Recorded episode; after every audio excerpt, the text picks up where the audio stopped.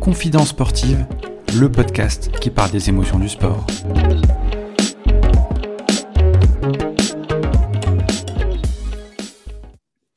Bonjour à tous, bienvenue sur ce nouvel épisode de Confidence sportive. Aujourd'hui, épisode numéro 17, nous recevons un vice-champion du monde de taekwondo, champion d'Europe et multiple champion de France. Il a participé à une Olympiade en 2008 à Pékin. Il est aujourd'hui coach, préparateur mental, conférencier et il transmet son savoir et son expérience du très haut niveau. On a le plaisir de l'avoir avec nous sur cet épisode. J'ai nommé Michael Borot. Salut Michael. Salut Thomas, merci pour euh, ton invitation. Eh ben, ça me fait, euh, ça me fait euh, chaud au cœur de t'avoir dans ce, dans ce podcast. Je suis très content de t'avoir sur cet épisode-là. Première question, tout simple, comment tu vas? Écoute, très bien, très bien. c'est une période un peu difficile, mais euh, voilà, écoute, euh, l'été arrive, j'espère que le soleil aussi, et euh, tout va pour le mieux pour l'instant dans le meilleur des mondes. Super, eh ben, parfait pour commencer cet épisode. La première question qui est assez fréquente dans le, podcast, quel est ton tout premier souvenir dans le sport? Et en deuxième, quelle est ta première émotion? Alors, mon premier souvenir dans le sport, euh, c'était en Martinique. Euh, lorsque j'ai commencé le foot, euh, mon père était un ancien footballeur. il jouait à l'US Robert, c'est une petite commune de la Martinique. Et lorsque j'ai gagné avec mon équipe le tournoi, on va dire, de la Martinique, et j'étais gardien de but à ce moment-là. Donc, c'était vraiment un moment, pour revenir sur cette émotion, un moment où, voilà, c'était ma première médaille, ma première performance. Euh, et, le fait d'avoir gagné avec mon équipe, euh, c'était génial. Et c'était une façon aussi de montrer à, mon père que j'étais euh, dans la lignée de la famille Bourreau. Et alors, comment tu passes de gardien de but à la découverte du taekwondo en Martinique, justement? Alors, savoir que les Antillais, ils aiment beaucoup les arts martiaux. mon père a fait aussi de l'aïkido, mon frère du kung-fu, du karaté. J'ai commencé par le karaté à l'âge de 12 ans. Et à l'âge de 14 ans, en fait, on a déménagé à Cergy-Pontoise et il n'y avait pas de club de karaté euh, à côté de chez nous. Donc, on, a découvert le karaté coréen, qui est le taekwondo d'une certaine façon. Et, euh, voilà, donc euh, voilà, j'ai découvert ce sport qui était rapidement une passion parce que j'ai été euh, la génération Van Bruce Lee et, euh, voilà, et, même les mangas japonais. Donc, euh, je rêvais de coups de pied sautés, je rêvais d'être un champion. Et donc, voilà, je me suis essayé à ce sport et, très rapidement, j'ai gravi les échelons. Alors, justement, en 96, le taekwondo devient une discipline olympique, en même temps que ton arrivée au Pôle France d'Aix-en-Provence. Quelle émotion tu ressens à ce moment-là, sachant que, comme tu as dit, tu avais des rêves plein la tête? Bah, c'était, euh, je rêvais pas encore d'olympisme, malgré le fait que euh, je regardais les JO tout petit. Hein. Je me rappelle euh, des courses de Carl Lewis et tout ça, et je me disais peut-être qu'un jour je serai un champion, champion olympique, ou je, je ferai les Jeux, je représenterai la France sur, sur, sur, des Jeux olympiques. Mais petit, j'avais pas forcément foi, confiance en moi, donc je me suis dit voilà, quoi, c'était une belle opportunité euh, de, faire un sport olympique sans vraiment y croire. Et en fait, euh, en 96, je rencontre en finale des championnats de France le premier champion du monde français qui s'appelait Michael Meloul. Euh, et, je lui donne vraiment du fil à retordre. Et c'est à ce moment-là que les entraîneurs nationaux de taekwondo décident de porter leur regard sur moi euh, et, cette même année s'ouvrait le premier pôle France euh, taekwondo qui prépare, pour préparer les Jeux olympiques euh, de, de, Sydney à Aix-en-Provence. Donc je passe de Cergy à Aix-en-Provence pour préparer un petit peu les, ces Jeux-là. Et c'est à ce moment-là que tu prends aussi conscience de ton niveau et que tu peux vraiment avoir une carrière dans le taekwondo ou est-ce que tu avais ce déclic déjà un peu avant? C'est à ce moment-là en fait, parce que ça a été euh, je suis rentré dans la zone. Pourquoi la zone? C'est un petit peu le flow, euh, c'est l'état mental suprême, idéal euh, de concentration, de fluidité. Et sur cette finale, je me suis vraiment surpris, je me suis surpassé. J'ai été puisé en moi des, ressources que je, qui étaient insoupçonnées.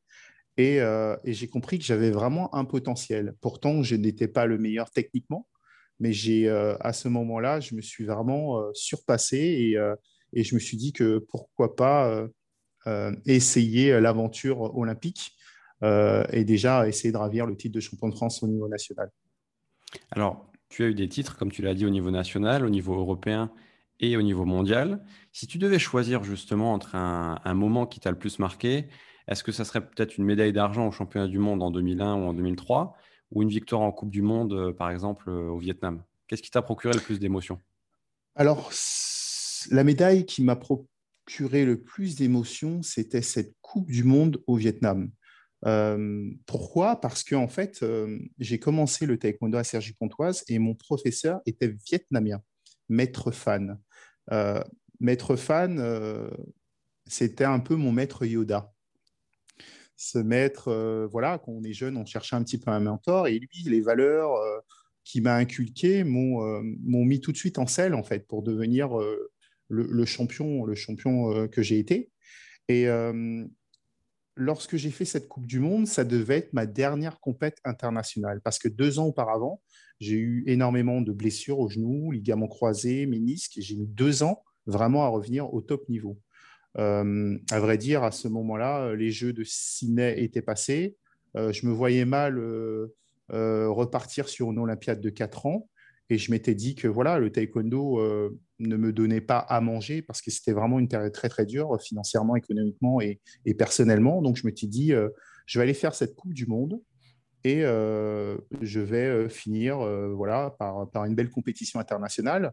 Et la chance que j'ai eue, c'est que mon maître était devenu chef de délégation de l'équipe de France. Donc, il a assisté à ma victoire à la Coupe du Monde, alors qu'auparavant, je n'avais jamais rien gagné au niveau international. Et pour moi, c'était une façon de lui rendre un petit peu, euh, euh, de lui renvoyer l'ascenseur et de, et de le remercier pour tout ce qu'il avait, euh, comment dire, semé en moi, toutes ces graines qui ont germé ce jour-là. Et ma carrière internationale a commencé à partir de ce moment-là. Et c'est la personne qui t'a le plus marqué dans ta carrière? C'est la personne qui m'a le plus marqué de ma carrière. Et j'ai toujours contact avec lui. Et justement, il y a, deux ans, il m'a sollicité pour l'aider à développer le taekwondo à Bagneux, où il a repris un club il y a quelques temps. Et, pour moi, c'était euh, une évidence euh, de lui rendre euh, ce qu'il m'avait apporté. Donc aujourd'hui, je suis directeur sportif du club de Bagneux et je l'aide un petit peu à développer le taekwondo au niveau, au niveau de la ville et, de, de l'île de France en particulier.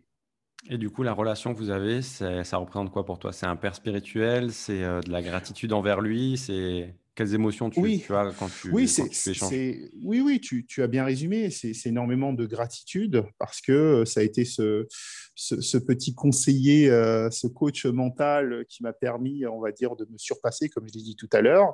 Euh, toujours les bons conseils, il m'a toujours assisté. C'est un second père d'une certaine façon. Donc, et je suis vraiment très reconnaissant de ce qu'il a fait de moi. partir d'un petit jeune de banlieue euh, en manque de confiance en lui, euh, qui a fait pas forcément d'avenir ou qui, avait du mal à se projeter euh, hors du monde du sport, à quelqu'un de totalement épanoui, capable de croire en lui et, d'arriver parmi les meilleurs mondiaux dans la discipline. Alors justement, tu as parlé avant aussi de blessures. Il a sans doute été là pour, pour t'épauler dans les moments un peu plus difficiles. tu as connu des moments de doute. Tu as ressenti quoi à ce moment-là par rapport à ta carrière? Est-ce que c'était de la frustration? Est-ce que tu t'es dit, euh, bah, c'est Lazare et puis voilà, on va passer à autre chose? Ou comment tu as vécu ces périodes un peu plus compliquées? Bah oui, c'est un mélange de colère, de frustration et euh, un goût d'inachevé parce que euh, j'avais fait ce sacrifice de partir, de lâcher mes études, de partir à Aix-en-Provence, de vivre une préparation olympique euh, et, pour moi, voilà, je n'avais pas été au bout, au bout de mon projet de vie, mon projet sportif et mon projet personnel. Et euh, oui, euh, énormément de frustration. Et, j'ai eu la chance de rencontrer des personnes, en fait, que ce soit des préparateurs mentaux, mon prof, ma famille, qui m'ont énormément épaulé et qui m'ont remis en selle, en fait, et qui m'ont permis de, d'aller chercher ces ressources pour, pour revenir au meilleur niveau, en tout cas.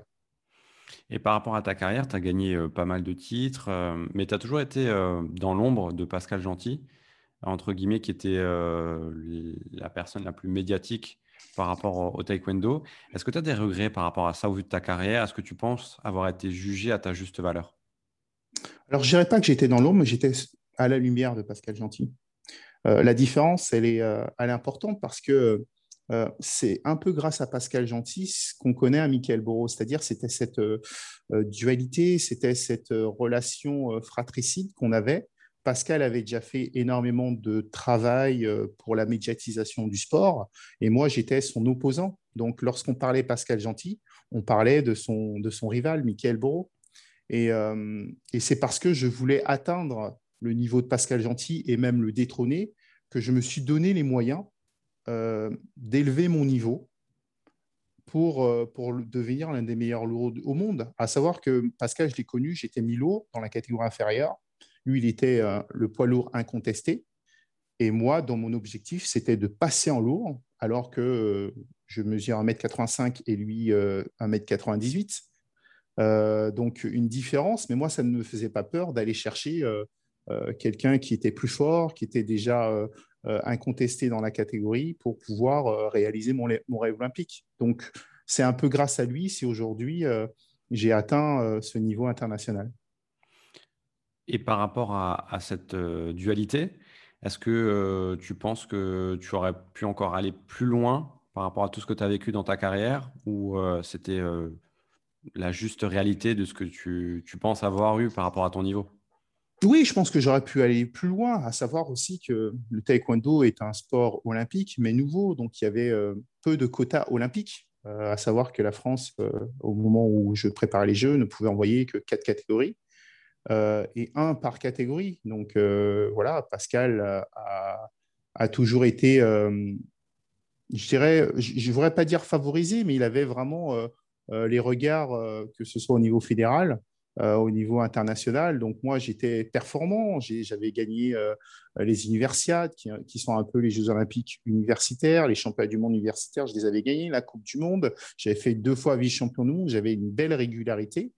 Mais euh, je pense que je n'avais pas le regard de ma fédération, qui était encore sous, sous l'emprise de Pascal Gentil et de, et de, et de comment dire, son rayonnement. Donc voilà, peut-être qu'au moment où, euh, où il fallait faire un choix, euh, j'aurais aimé qu'on me donne, euh, entre guillemets, ma chance de pouvoir réaliser, réaliser mon rêve olympique. Et je me sentais performant pour aller chercher l'or olympique. j'ai fait les jeux, mais j'ai fait les jeux en remplacement. C'est-à-dire que lorsque j'ai fait les jeux en 2008, c'est parce que Pascal s'était blessé un mois et demi avant. Donc pour moi, c'était l'ascenseur émotionnel. Donc je n'étais pas forcément préparé comme je le voulais pour pouvoir réaliser euh, euh, cette belle médaille. Donc euh, voilà, c'était une belle expérience, mais je perds au premier tour. je tombe face au double champion du monde en titre, Keta, Modibo. Mais, voilà, voilà, après coup, c'était une vraie, vraiment une belle expérience de vivre ces jeux-là tu aurais voulu du coup la vivre euh, d'une manière différente. Euh, je pense surtout à l'avant et au pendant. Après, je pense que tu prends plus conscience de ce que tu avais tout à, tout à fait. Je pense que si j'avais euh, été l'élu, c'est-à-dire j'avais eu la confiance de ma fédération au préalable et j'avais mon coach hollandais parce que, à savoir que durant l'Olympiade 2004-2008, pour préparer Pékin, l'équipe de France, la fédération, a recruté un coach hollandais Hank Meyer, qui était champion du monde, l'un des premiers champions du monde européens à pouvoir battre les Coréens. Et euh, donc, c'est lui qui nous a préparé, Pascal et moi. Et lorsque la fédération a donné sa décision, il, a, il est démissionné parce qu'il a trouvé euh, cette décision euh, injuste. Donc, il a démissionné. Donc, moi, je me suis retrouvé avec un coach qui n'était pas le mien. Et au jeu, donc pas forcément en, en, symbiose parfaite. Donc voilà, il y a eu quelques facteurs qui ont fait que je n'étais pas au mieux au mieux pour pouvoir aller chercher euh, euh, cette étincelle qui fait la différence euh, sur un combat qui dure trois fois deux minutes. Et au niveau des émotions, tu passes par quoi Sachant que au début, tu ne dois pas aller au jeu, au finalement, tu y vas, mais tu n'es pas l'élu comme tu as dit. tu te retrouves quand même à, combattre et tu es quand même au jeu qui est la compétition ultime. C'est un ascenseur émotionnel? Comment ça se passe? Oui, à savoir qu'on hum, m'annonce que je ne ferai pas les jeux. Euh, c'était en juin 2008. Euh, donc, euh, mais on me demande d'être le partenaire et le sparring partner de Pascal Gentil. Donc là, je refuse. Je ai fait écouter, moi, 2004, j'ai vécu à peu près la même, la même chose. donc moi, à partir de là, ne comptez pas sur moi. J'ai besoin de prendre du recul. Donc je suis parti en Martinique, chez mes parents, voilà, digérer voilà, cette décision. Et durant mes vacances en Martinique, après deux, trois semaines, euh, le directeur technique m'appelle, il me dit, écoute, Michael, euh, Pascal vient de se faire une blessure à l'aponévrose plantaire. Euh, il se pourrait qu'il ne puisse pas faire les jeux. On te demande de revenir pour t'entraîner. Donc, le problème, c'est qu'il me demande de revenir, mais avec, avec comment dire, pas la garantie que si je reviens, je ferai les yeux. Donc, difficile de pouvoir saisir cette opportunité sans mettre le frein à main pour pas revivre cet, ascenseur émotionnel, en fait, qui a été un petit peu euh, compliqué à vivre. C'était vraiment une grosse déception parce que pour nous, les Jeux Olympiques, c'est l'aboutissement d'une carrière. Donc euh, voilà, je suis arrivé aux portes, mais j'ai pas pu voilà, vivre ce rêve. Euh, donc pour moi, revenir avec me dire que peut-être que finalement Pascal euh, irait quand même au jeu euh, malgré sa blessure et, euh, que je ne serais encore pas l'élu, c'était vraiment difficile. Donc je me suis entraîné et j'ai su que je faisais les jeux presque deux semaines avant, avant les combats. Donc c'était vraiment difficile. Donc beaucoup de colère, beaucoup de frustration. voilà, c'est des sentiments qui, qui, qui, sont revenus durant ma carrière. Mais, mais voilà, c'était aussi une belle opportunité que je n'ai pas pu saisir voilà, on ne va pas se trouver d'excuses. Hein. Euh, lorsqu'il fallait y aller, euh, voilà, j'y étais pas forcément parce que tous ces critères n'étaient pas, les planètes n'étaient pas alignées en tout cas. Le destin, le destin. Mais c'est super intéressant parce qu'il y a d'autres sportifs qui, vivent aussi la même chose et qui peuvent se retrouver aussi dans ton parcours et dans ce que tu as vécu. Donc c'est assez intéressant. Et je discutais avec euh, Philippe Nato, le président de la Fédération française de boxe, qui était l'invité de l'épisode 11. On a parlé du coup, de boxe et là avec toi de taekwondo. Et on dit souvent que les disciplines issues des sports de combat et des arts martiaux sont différents des autres. Euh, qu'est-ce que tu en penses par rapport à ça justement? Au niveau des émotions, on a l'impression que c'est quelque chose d'autre.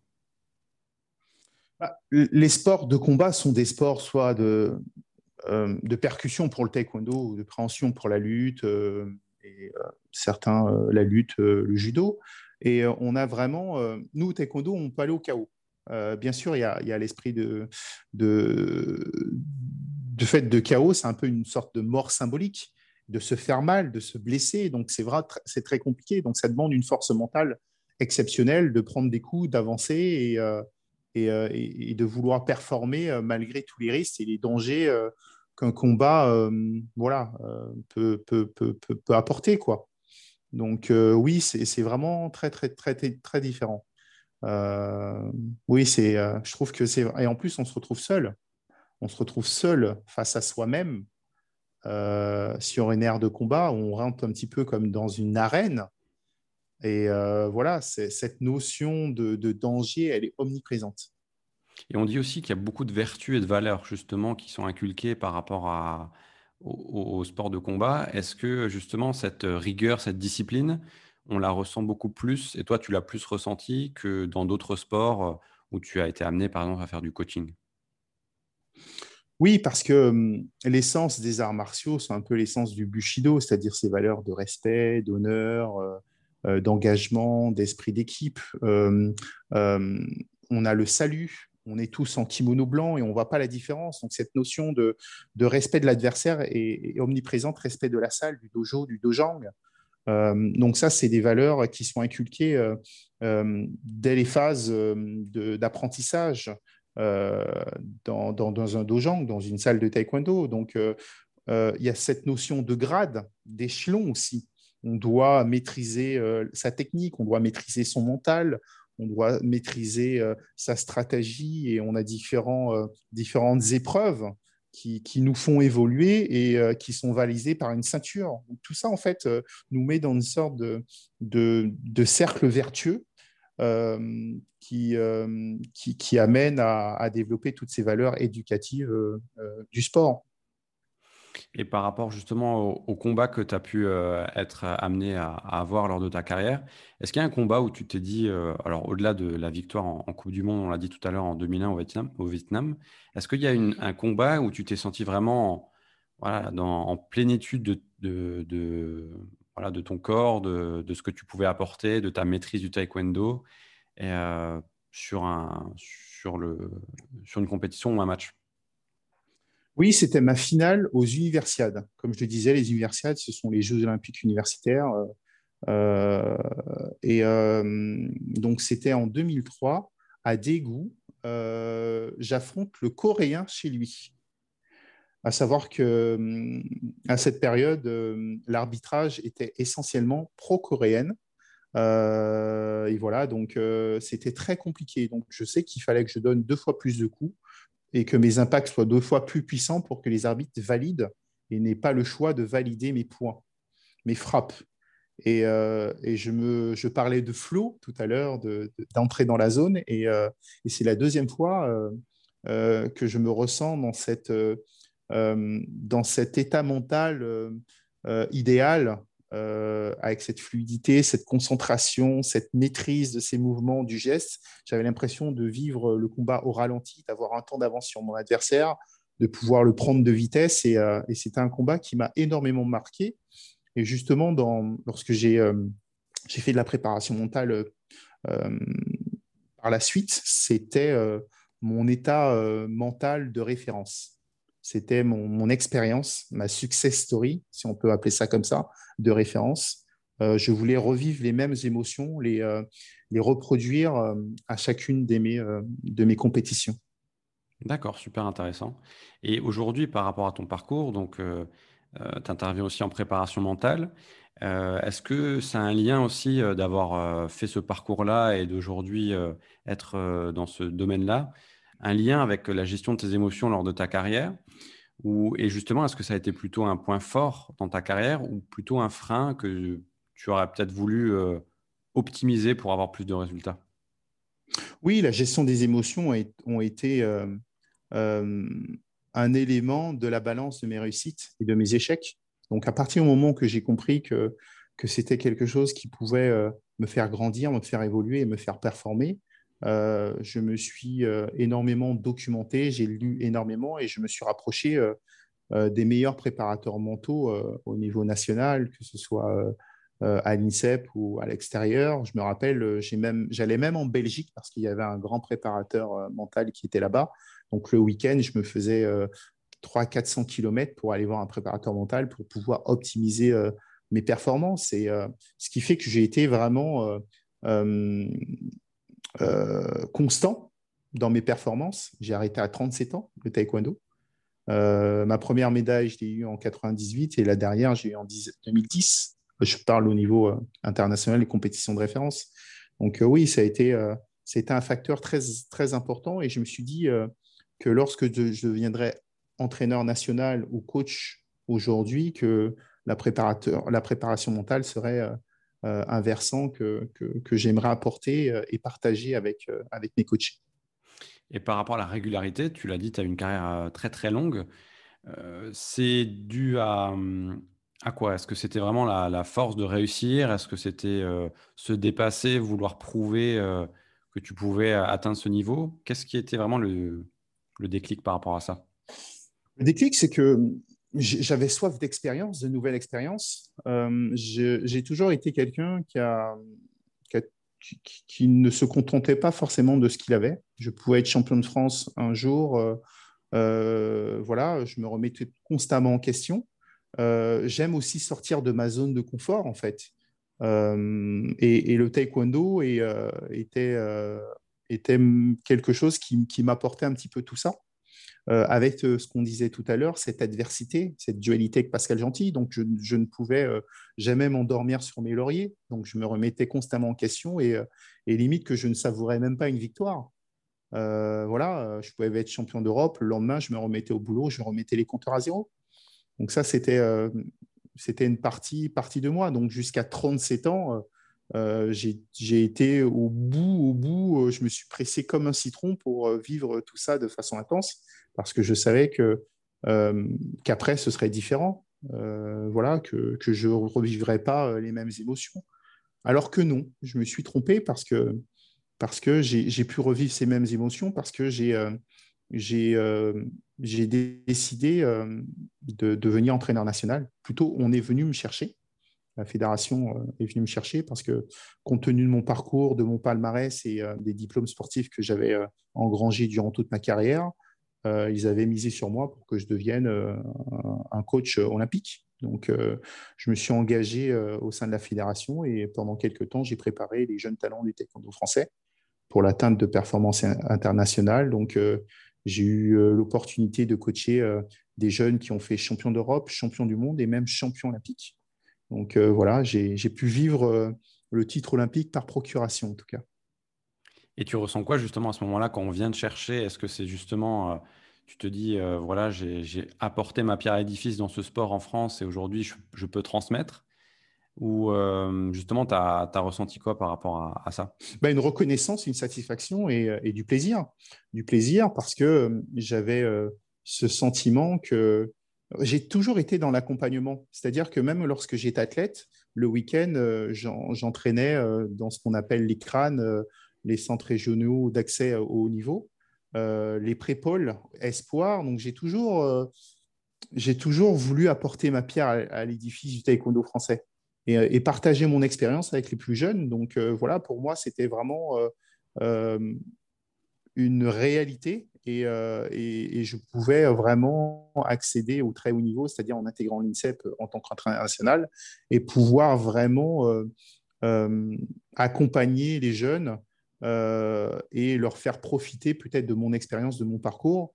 Et, voilà, et entraîner autrement, c'est-à-dire que pour moi, le, sport est un, peu un, paradoxe, c'est-à-dire qu'il va aller chercher euh, des difficultés pour en faire des compétences. Et moi, ce que je voulais vraiment, c'est aussi de faire des athlètes épanouis.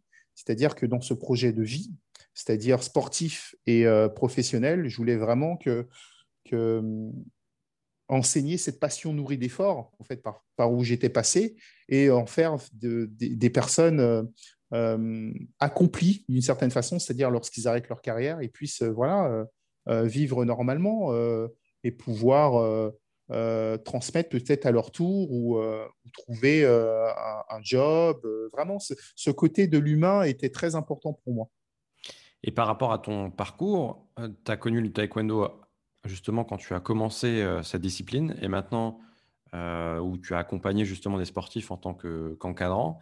Est-ce que tu as vécu une transition? Est-ce que tu as vu que le taekwondo a évolué durant ces années?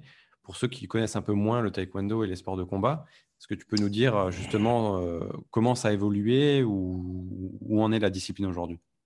Alors, le taekwondo a énormément évolué depuis qu'il est devenu olympique. Euh, auparavant, en fait, le taekwondo, c'est un affrontement qui se déroulait sur une aire carrée. Là, aujourd'hui, c'est une aire octogonale pour se différencier de ses cousins karaté, judo et autres. Et euh, le point, lorsqu'il y avait un point euh, donné, euh, marqué, c'était les arbitres de coin. Il y en avait trois qui, qui jugeaient en fonction de l'impact et de la précision du coup, de la validité du point. Aujourd'hui, on est passé à l'ère électronique. C'est-à-dire qu'à partir de, de, 2007, on a commencé la Fédération internationale pour sortir un peu de toutes ces, problématiques liées à l'arbitrage à favoriser certains pays par rapport à d'autres et rendre le sport beaucoup plus objectif, a introduit euh, le plastron électronique. Le plastron électronique, on a des capteurs au pied, et le but, c'est vraiment en fonction de, de, la pression, de l'impact, euh, de, de, mettre en, rapport euh, les capteurs du pied et ceux du plastron. Et ça, ça a été mis en application officiellement au jeu de Londres. Et euh, les casques électroniques sont venus euh, dans, dans, dans, le prolongement. Donc aujourd'hui, on est passé d'un sport de percussion à un sport de, de touche, en fait, d'une certaine façon. Donc il y a beaucoup moins de chaos, donc l'intégrité physique et mentale sont assez préservées. mais ça a changé littéralement la façon de combattre. On a une dominante beaucoup plus de jambes avant. On est beaucoup plus de l'escrime aujourd'hui, l'escrime des jambes. Auparavant, c'était un sport euh, où il y avait énormément de percussions, euh, euh, de grosses frappes pour que les arbitres puissent valider le point. Et aujourd'hui, voilà, c'est l'électronique qui fait la différence. Donc voilà. Ok. Et au niveau mondial, par rapport à la, aux références des meilleurs mondiaux, est-ce qu'on est, sur une belle génération comme tu l'as été avec Pascal Gentil par rapport là maintenant aux jeux qui vont arriver? Est-ce que c'est dominé aussi par justement la région plutôt asiatique? Comment ça, se traduit au niveau national et mondial? Au niveau national, on a, beaucoup plus de mal aujourd'hui à, performer. De ma génération, c'était les hommes les masculins qui font la différence. Aujourd'hui, euh, un peu comme le judo, en fait, ce sont les féminines qui, qui, qui, qui font les médailles. Euh, aujourd'hui, on n'a que deux qualifiés olympiques, deux filles, une lourde et une mi-lourde, euh, aucun garçon. donc oui, on peine beaucoup plus parce que le taekwondo est, est un sport qui est sur vraiment les quatre continents et des petits pays, entre guillemets, ont décidé de miser sur le taekwondo ce sport, euh, cet art martial euh, olympique, et ont mis les moyens, que ce soit humain, économique, euh, pour, pour, pour essayer de, faire de ce sport l'un des sports majeurs de, au niveau national. pour citer que la Côte d'Ivoire, lors des derniers Jeux, ont eu leur première médaille olympique grâce au taekwondo. L'Iran est une nation forte aussi du taekwondo. Beaucoup les pays asiatiques, les Américains aussi sont très forts. Et nous, euh, ouais, au niveau du classement mondial, on, est descendu. On est descendu, mais voilà, c'est cette période d'adaptation, comme je disais, dû au plastron électronique, dû aux nouvelles stratégies. Euh, euh, il y a un ranking au niveau international, on a des grands prix, donc ça demande aussi beaucoup de moyens. Donc la fédération fait ce qu'elle peut avec, avec ce qu'elle a. Donc voilà, on a changé aussi d'organisation au niveau fédéral. Euh, on a réduit pôles. Donc euh, voilà, euh, au niveau des détections des plus jeunes, au niveau de la stratégie, voilà, il y, a encore des choses à, changer, à changer et améliorer au niveau, au niveau national. Je te posais justement cette question parce que le taekwondo est vraiment mis en lumière lors des Jeux. Moi, j'ai le souvenir d'avoir découvert le taekwondo quand je regardais les Jeux olympiques à la télé. Et c'est vrai qu'il y a peut-être aussi... alors, ça évolue, je pense, dans le bon sens, mais au niveau médiatique, en France, on a un peu du mal à, si on ne s'intéresse pas au sport euh, de combat et aux arts martiaux, d'avoir cet attrait pour le taekwondo. Je sais pas oui, c'est propre. C'est propre à tous les sports olympiques. Hein. Euh, mm. on ne va pas se cacher. Euh, on n'est pas le foot, on n'est pas le rugby. Il y a quelques sports olympiques comme le hand qui arrivent à tirer son épingle du jeu. mais les sports olympiques, ils n'ont que cette fenêtre médiatique que durant tous les quatre ans, pendant deux semaines où le monde entier est tourné vers, vers les sports olympiques, les Jeux olympiques. Euh, mais euh, oui, le taekwondo souffre un peu de son manque de résultats. Euh, si on avait un Teddy Riner dans le taekwondo, je pense qu'on pourrait attirer beaucoup plus de licenciés. Donc voilà, moi je pense que la médiatisation passe aussi par ses ambassadeurs, par ses champions d'une certaine façon, et par la stratégie de développement de la fédération. Je pense qu'il y a beaucoup de choses encore à faire pour améliorer tout ça. Et voilà, il y a aussi euh, la structure du, sport en France, qui n'est pas la même qu'au niveau international. Donc, on a encore association loi 1901. Euh, Donc, dans le modèle en fait de développement, euh, c'est aussi limitant. moi, je sais que pour avoir donné des séminaires aux États-Unis, voilà, les clubs sont, des structures professionnelles. Donc, ils mettent aussi les moyens. Donc, oui, il y, a des choses à changer pour que le taekwondo et, et les sports olympiques en général puissent mieux se développer. Ok. C'est bien d'avoir ton retour et on suivra ben, bien sûr le taekwondo euh, avec attention lors des Jeux, en espérant peut-être un futur Michael Boro euh, dans la nouvelle génération. Alors, tu as dit justement que tu as donné des conférences. Aujourd'hui, euh, tu es dans l'après-carrière. quel est ton quotidien justement par rapport aux conférences? Qu'est-ce que tu veux faire passer comme message? Et je sais que tu interviens aussi dans le monde de l'équitation. Euh, qui est complètement différent justement des sports de combat. Pourquoi tu t'es intéressé à ça? Quelle émotion ça te procure? Est-ce que tu t'y retrouves? Est-ce que tu peux nous en parler? Oui, depuis, euh, depuis deux ans et demi, euh, après avoir être partie de la fédération de, taekwondo, j'ai signé une rupture conventionnelle.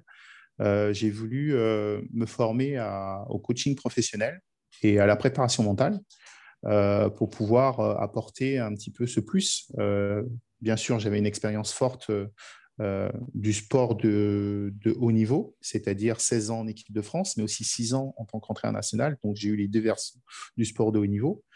Et euh, j'ai aussi un master en sport, management et stratégie entreprise de l'ESSEC, qui m'a permis de travailler pendant euh, six ans en parallèle de ma carrière sportive pour Veolia Environnement en tant que chargé de projet. Et toutes ces compétences mixées, j'avais envie aujourd'hui d'apporter, on va dire, cette expérience au monde de l'entreprise et aux particuliers. Donc, me former à la préparation mentale, au coaching était pour moi nécessaire, qui vient d'invalider une expérience forte et aussi singulière. Et, euh, donc, j'ai décidé, après euh, l'obtention de, mes formations, de mes diplômes, de monter euh, une structure qui s'appelle Human Performance by Michael Borou. le site, c'est Human Performance Collé. consulting.fr. Donc, c'est une société qui propose du coaching, de la facilitation, du conseil, de la formation, que ce soit aux particuliers, aux sportifs ou aux entreprises. Et euh, le but, c'est vraiment d'apporter un petit peu euh, euh, cette notion de performance, que ce soit individuel ou collectif, voilà, pour, pour s'améliorer, utiliser les stratégies mentales des champions qui ont écrit l'histoire ou, des meilleurs coachs,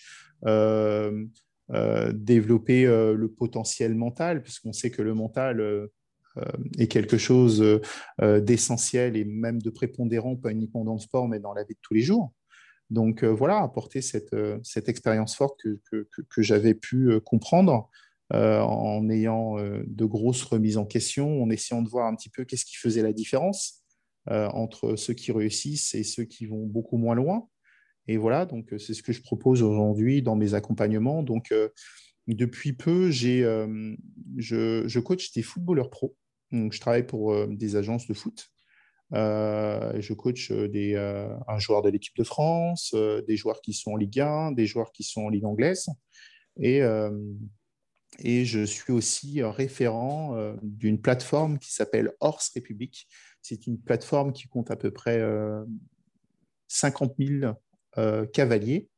C'est une application mobile qui permet aux cavaliers de donner leur avis, euh, de vivre des expériences. Et moi, euh, dans le service préparation mentale, je suis euh, à leur service. Donc voilà, je suis référent mental pour, pour, pour ces cavaliers. Donc voilà, donc je travaille dans le monde de l'équitation et dans le monde du foot aujourd'hui. Et justement, de travailler sur des disciplines que tu n'avais pas l'habitude de, justement de fréquenter, enfin, justement le football quand tu étais enfant, mais après l'équitation, c'était plutôt une découverte. Qu'est-ce que tu ressens justement comme émotion de travailler sur ces disciplines-là? Euh, est-ce que c'est totalement différent de ce que tu as vécu par rapport au taekwondo ou euh, est-ce qu'il euh, y a beaucoup de similitudes? Alors les similitudes, elles sont, elles sont forcément d'ordre mental. pourquoi? Parce que voilà, ça reste une, ça reste une discipline sportive. mais la particularité, par contre, dans l'équitation, c'est qu'on va agir sur le couple cavalier-cheval. Et là, c'est une approche complètement différente. Et moi, je, te l'ai dit tout à l'heure, euh, euh, je suis quelqu'un qui va sans cesse essayer de repousser ses limites et sortir de sa zone de confort. Donc, c'était facile pour moi de rester euh, dans les sports de combat. Non, j'ai voulu, voulu essayer de voir un peu ce qui se faisait ailleurs, d'autres disciplines sportives, les découvrir et, et, faire les transferts de ce que j'ai connu dans le monde du sport, en particulier dans le taekwondo, et essayer de faire les parallèles et, euh, essayer de, repousser un petit peu ce que, ce que je pouvais apporter euh, d'ordre euh, sur le, facteur mental, émotionnel, comportemental, cognitif. Et, voilà, donc ça me pose à me former, à comprendre, à, changer mon mode de fonctionnement, ma perception de, la performance et, voilà, et d'aider, d'aider mes coachés à, à réaliser leurs rêves, à atteindre leurs objectifs. Alors, au-delà du sport, euh, est-ce que tu as aussi d'autres euh, domaines qui te procurent des émotions euh, particulières? Oui, avec ma compagne, on aime beaucoup aller au théâtre, on aime beaucoup voyager. Alors, c'est ce qui m'a manqué énormément durant cette période de confinement, c'est-à-dire découvrir d'autres cultures, voyager, manger différemment, parler d'autres langues, euh, voilà, ça, c'est les voyages et, euh, et, la culture, ce sont vraiment euh, nos passions, en tout cas. C'est quelque chose qui me procure énormément d'émotions. Et le vivre avec la personne qu'on aime, c'est aussi, et le partager, c'est encore plus, plus puissant. On parle souvent de, déplacements, de voyages à l'étranger, d'énormes compétitions quand tu es, es, sportif. Mais les voyages, quand tu es sportif, c'est pas du tout la même chose que, que maintenant. Comment tu le ressens, toi? Les, voyages, quand on est sportif, c'est pas, euh, c'est différent. Oui, forcément, nous, euh, lorsqu'on voyageait, on pouvait faire euh, le tour du monde, mais on voyait que le gymnase. Donc, mais, mais voilà, on était entouré par d'autres nations. Je me rappelle des, champions, des championnats du monde où il y a plus, plus de 100 nations, des drapeaux qui défilent. on va parler avec des Coréens, des Israéliens, des Américains et tout ça. Donc oui, c'est de grandes émotions parce que déjà, on a ce sentiment de représenter la France de porter le maillot de l'équipe de France et aussi de défendre les couleurs françaises, de faire retentir la Marseillaise aux, quatre coins du monde et de pouvoir échanger sur, euh, de confronter nos valeurs avec d'autres nations. Quoi. Et ça, c'est quelque chose qui, euh, qui n'a pas de prix. Qui n'a pas de prix. Et c'est ce qui m'a manqué lorsque j'ai arrêté avec, euh, avec l'équipe de France de taekwondo. C'est pouvoir revoir des amis. Hein. Aujourd'hui, je communique via les réseaux sociaux avec des anciens concurrents qui sont euh, DTN, qui sont entraîneurs nationaux euh, de d'autres nations. Donc, euh, j'ai gardé des amis à l'autre bout du monde. Et voilà, et ce sera un plaisir d'aller les voir lorsque cette période de, crise sanitaire sera, sera passée. Et voilà, et, de partager nos anciens moments et avec, avec ces, anciens concurrents et amis aujourd'hui. Ouais, c'est des beaux liens. Et à ce moment-là, je, voudrais savoir par rapport à ce que tu as vécu là, quand tu es, euh, as des centaines de, nations différentes, tu te sens tout petit par rapport justement à la grandeur du monde et des, euh, autres concurrents des pays qui sont là, ou tu te sens vraiment euh, paradoxalement super fort parce que justement tu représentes ton pays Est-ce que c'est pas un mélange des deux? Comment tu vis la chose à ce moment-là? Oui, tu as, quand même donné une grosse partie de la question, c'est un vrai paradoxe. Oui, on se sent petit on se sent petit et on a parce que parce que est euh, on est on est un surtout quand on vit les jeux. Hein. Euh, je me rappelle le village olympique où il y avait Federer, les, les sœurs Williams. Donc à ce moment-là, ouais, je me suis senti petit. Euh, et voilà, et parmi 10 000 athlètes qui sont là dans le village olympique, on se dit waouh, on n'est rien. Et, c'est aussi une chance d'être là. Donc on se sent fort aussi d'une certaine façon parce qu'on fait partie des meilleurs nationaux euh, voilà, et, peut-être des meilleurs mondiaux à ce moment-là. Donc, euh, je me rappelle la pesée où il y avait ce que j'appelle entre guillemets ces bastons de regard, mais j'étais champion d'Europe, c'est vice-champion du monde. Et il y a 30 concurrents qui sont là, qui font la queue pour la pesée. Ça, c'est une anecdote hyper intéressante. Et on se regarde tous, on, regarde, on se regarde les corps, on, dit est-ce que lui, il est en forme, lui, est-ce que je vais le prendre, lui, il est assez grand et tout ça. Donc, euh, c'est des moments d'émotion hyper forts parce qu'on se confronte par le regard euh, par le non-verbal et tout. Donc, euh, ouais, c'est des moments qui sont, euh, qui sont assez sympas, très sympas, et qui marquent vraiment les esprits. Et justement, cette gestuelle, ces regards, cette baston, comme tu dis, est-ce qu'on joue tous un rôle quand tu, quand tu es à cette place-là? Est-ce que c'est de l'intimidation plus que... Parce que ça fait aussi partie du, lot, entre guillemets, de la discipline et de, de son bah, environnement? Ça fait partie du lot. Euh, de la discipline. Hein. Quand on regarde les, euh, les combats d'MMA, le trash talk euh, qu'ils ont avant, ça fait partie parce qu'on doit. L'aspect psychologique, on le disait tout à l'heure, surtout dans les sports de combat, est très important. Donc avant le combat, on doit montrer qu'on a un loup alpha d'une certaine façon, qu'on est prêt, qu'on est prêt à en découdre. donc on ne va pas baisser le regard et on va. voilà, je pense que ça se joue souvent avant euh, la chambre d'appel. Le combat, des fois, se joue euh, une grande partie euh, par lorsque l'adversaire va vous voir faire votre échauffement, va faire votre gamme athlétique et tout ça, et il va commencer à réfléchir, à se dire ah, je le sens en forme, ah ouh, il lève la jambe assez haute, waouh, c'est impressionnant ce qu'il est capable de faire. Donc on joue un petit peu avec tout ça pour que, arrivé sur l'aire de combat, eh ben, son capital confiance soit un peu plus réduit qu'à la base. Pour qu'il y ait une balance et que tu partes par exemple avec 60% euh, de chances de gagner par rapport à, 40 s'il n'y avait pas eu tout cet avant-combat. Tout à fait, tout à fait. Ce que j'appelle, euh, euh, moi je sais que j'étais pas forcément le plus technique, mais ce que j'ai appris, c'est que j'avais un seuil de rupture beaucoup plus grand que mes adversaires. C'est-à-dire que je leur mettais une telle pression, un tel engagement que c'était eux qui craquent en fait. Un petit peu quand vous voyez le 100 mètres, vous avez l'impression que, par exemple, Usain Bolt, il accélère. Non, c'est pas lui qui accélère, ce sont les autres qui décélèrent. Et en fait, c'était un peu ça mon, mon, principe de combat, c'est-à-dire mettre une constance dans mes coups, dans mon engagement, dans mon agressivité, ce qui fait que mon adversaire, son niveau de conscience, de confiance diminuait, et ce qui me permettait en fait de m'imposer vers, vers le, la fin du round. Ok, super intéressant de, de voir tout ça et d'avoir cet aperçu. Euh, on arrive quasiment à la fin de, l'épisode, c'est passé super vite. Si tu avais la possibilité de rencontrer le petit Michael à 10 ans, tu lui dirais quoi? Très belle question. Euh, qu'est-ce que je lui dirais?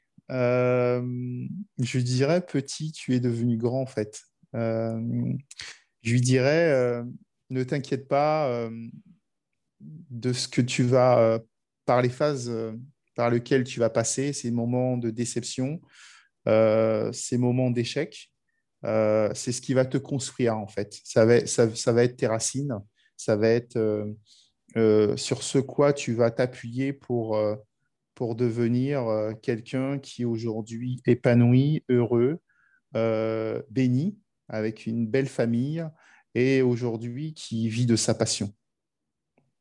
Parfait. Bah, je pense qu'il suivrait tes conseils. Avant de terminer, euh, la dernière question, bien sûr, c'est carte blanche. Euh, si tu voudrais entendre quelqu'un euh, dans Confidence Sportive, un futur invité, qui soit sportif, coach, dirigeant ou journaliste de sport, ou même arbitre, ou quelqu'un qui est dans l'environnement du sport, tu peux me citer un ou plusieurs noms. qui est-ce que tu aimerais entendre? J'aimerais bien entendre Alors, je ne vais pas te donner de nom. OK. Je vais te donner euh, des personnes. J'aimerais entendre des femmes de champions.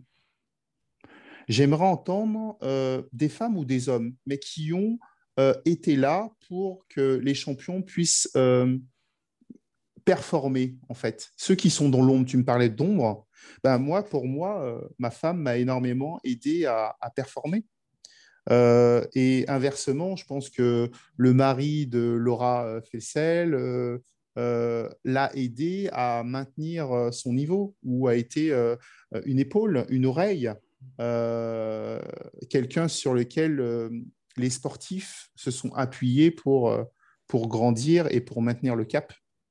Ouais, c'est très vrai. Donc souvent, on, met en lumière, on met en lumière le sportif, mais euh, euh, je sais qu'un sportif, lorsqu'il veut être le meilleur, doit être égocentré. C'est malheureux, hein, mais c'est très égoïste, un sportif. C'est-à-dire que tout doit être fait pour qu'il puisse atteindre euh, son niveau de performance. C'est-à-dire qu'il doit renier sur, sur sa vie personnelle. Et la compagne ou le compagnon d'un sportif ou d'une sportive de haut niveau, ben, je trouve qu'il a, qu'il doit avoir autant de reconnaissance que, que le sportif lui-même. Donc, ouais, euh, voilà, euh, moi j'aimerais bien euh, ouais, entendre le témoignage d'un compagnon d'un grand sportif de haut niveau, peu importe lequel. Ouais, c'est vrai. Et derrière chaque grand champion, il y a cette part d'ombre, comme tu dis. C'est ça. Cette face ça. de l'iceberg qui est, que tu ne vois pas et qui, en fait, est super prépondérante par rapport à la clé du succès. C'est ça, c'est ça. Et en fait, ce que j'appelle l'autre regard, en fait. L'autre regard, ce serait, euh, ouais, euh, en imaginant la femme de Teddy, euh, comment elle a vécu, en fait, ces différentes phases, que ce soit les phases de blessure, cette phase de préparation pour les Jeux, qui sera peut-être sa dernière, on ne sait jamais. il a eu une année un peu, ces deux dernières années un peu atypiques, et en plus, il a eu ses enfants. je ne veux pas cibler forcément sur lui, mais voilà comment, comment on le vit, en fait, et comment on prépare son, son mari ou euh, son époux euh, pour qu'il puisse être performant au moment T. Et voilà, et comment on l'accompagne en fait? Parce que c'est du coaching, hein. ah bah. indirectement, on coach ah bah son compagnon, quoi. On le coach pour qu'il puisse être au meilleur et on se sacrifie d'une certaine façon. On renie sur beaucoup de choses pour, pour que la personne que l'on l'accompagne puisse au meilleur de sa forme et de son potentiel. Ouais, en tout cas, très bonne idée, je note. Euh, ça pourrait être un bel angle pour euh, un ou plusieurs futurs invités dans, le podcast. Donc, euh, très bonne idée, merci. Avec plaisir. Michael, merci pour, pour ce partage, pour cet épisode. J'espère que tu as passé un bon moment. Très, très bon moment. Merci de m'avoir fait revivre ces émotions, ces moments de vie. Et, voilà, je partirai avec le sourire parce que que ce soit les échecs, les illusions, mais les bons moments, voilà, ça fait partie d'un parcours d'un sportif et, et c'est ce qui fait la richesse aussi. Ouais, tout à fait. Tu l'as bien résumé. Est-ce que tu écoutes justement des podcasts ou c'est pas trop ta, ta tasse de thé? Si, j'en écoute euh, énormément, beaucoup axé sur euh, le coaching, euh, la préparation mentale. voilà, il y a des podcasts inspirants de, managers, de leaders, de coachs qui ont écrit, ont écrit l'histoire du sport. Donc oui, oui, je m'inspire énormément parce que c'est en s'inspirant aussi des autres, de ceux qui ont déjà fait le parcours ou le chemin, qu'on peut aussi améliorer, dire, ces outils en préparation mentale et, et prendre aussi une autre posture. Tout à fait. Et donc, Confidence Sportive, le podcast des émotions du sport qui est bien sûr à retrouver sur les différentes plateformes. Podcast, Apple Podcast, pardon, Spotify, Deezer. Et bien sûr, euh, ce qui est important, c'est le bouche à oreille, de le faire vivre, euh, de le noter aussi pour qu'il puisse continuer à, avancer et qu'on ait euh, bah, ce type d'invité. Donc, Michael, je te remercie vraiment pour, pour ce partage. Avec plaisir. Merci beaucoup et, et longue vie à ton podcast. Merci, c'est super gentil. À bientôt. À bientôt. Ciao.